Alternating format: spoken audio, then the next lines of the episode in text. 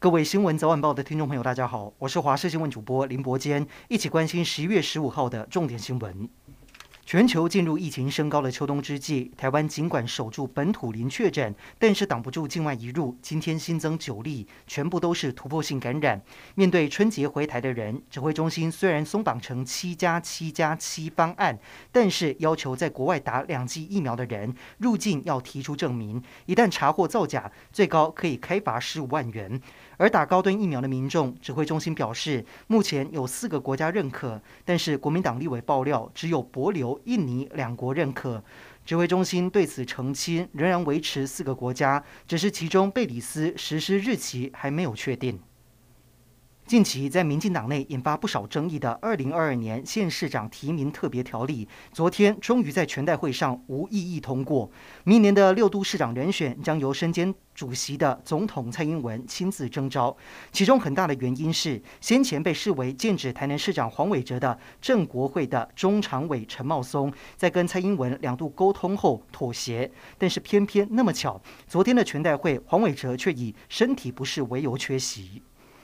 立法院教育委员会今天由赵伟国民党立委李德维安排前往基隆深美国小以及核四考察。除了国民党立委林奕华到场，民进党立委也有赖品妤、蔡适应等人到场。不过看完设备之后，李德维认为封存的不错，只是赖品妤却十分的生气，认为两边看到同样的东西，怎么会得到不同的结论？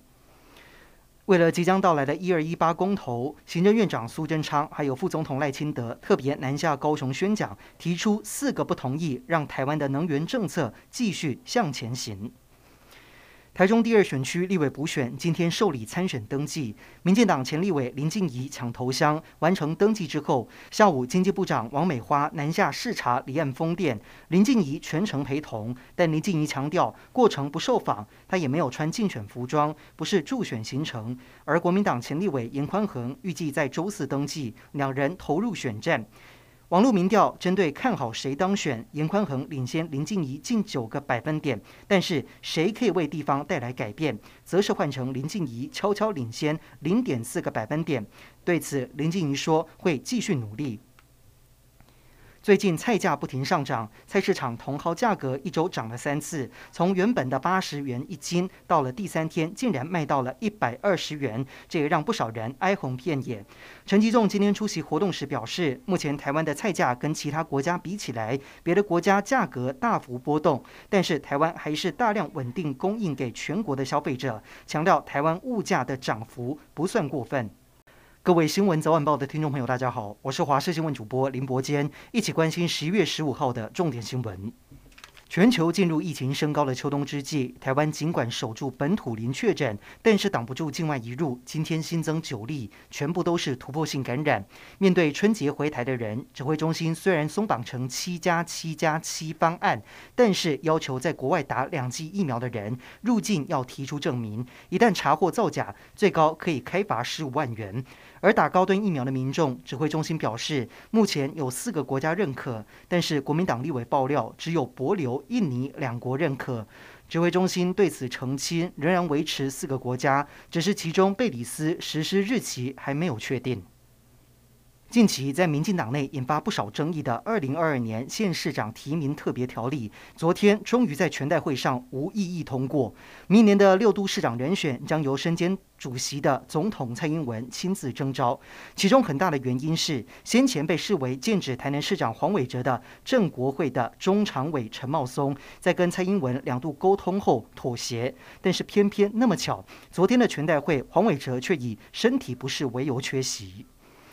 立法院教育委员会今天由赵伟国民党立委李德伟安排前往基隆深美国小以及核四考察。除了国民党立委林奕华到场，民进党立委也有赖品妤、蔡适应等人到场。不过看完设备之后，李德伟认为封存的不错，只是赖品妤却十分的生气，认为两边看到同样的东西，怎么会得到不同的结论？为了即将到来的一二一八公投，行政院长苏贞昌还有副总统赖清德特别南下高雄宣讲，提出四个不同意，让台湾的能源政策继续向前行。台中第二选区立委补选今天受理参选登记，民进党前立委林静怡抢头香，完成登记之后，下午经济部长王美花南下视察离岸风电，林静怡全程陪同，但林静怡强调过程不受访，她也没有穿竞选服装，不是助选行程。而国民党前立委严宽恒预计在周四登记，两人投入选战。网络民调针对看好谁当选，严宽恒领先林静怡近九个百分点，但是谁可以为地方带来改变，则是换成林静怡悄悄领先零点四个百分点。对此，林静怡说会继续努力。最近菜价不停上涨，菜市场茼蒿价格一周涨了三次，从原本的八十元一斤，到了第三天竟然卖到了一百二十元，这也让不少人哀鸿遍野。陈吉仲今天出席活动时表示，目前台湾的菜价跟其他国家比起来，别的国家价格大幅波动，但是台湾还是大量稳定供应给全国的消费者，强调台湾物价的涨幅不算过分。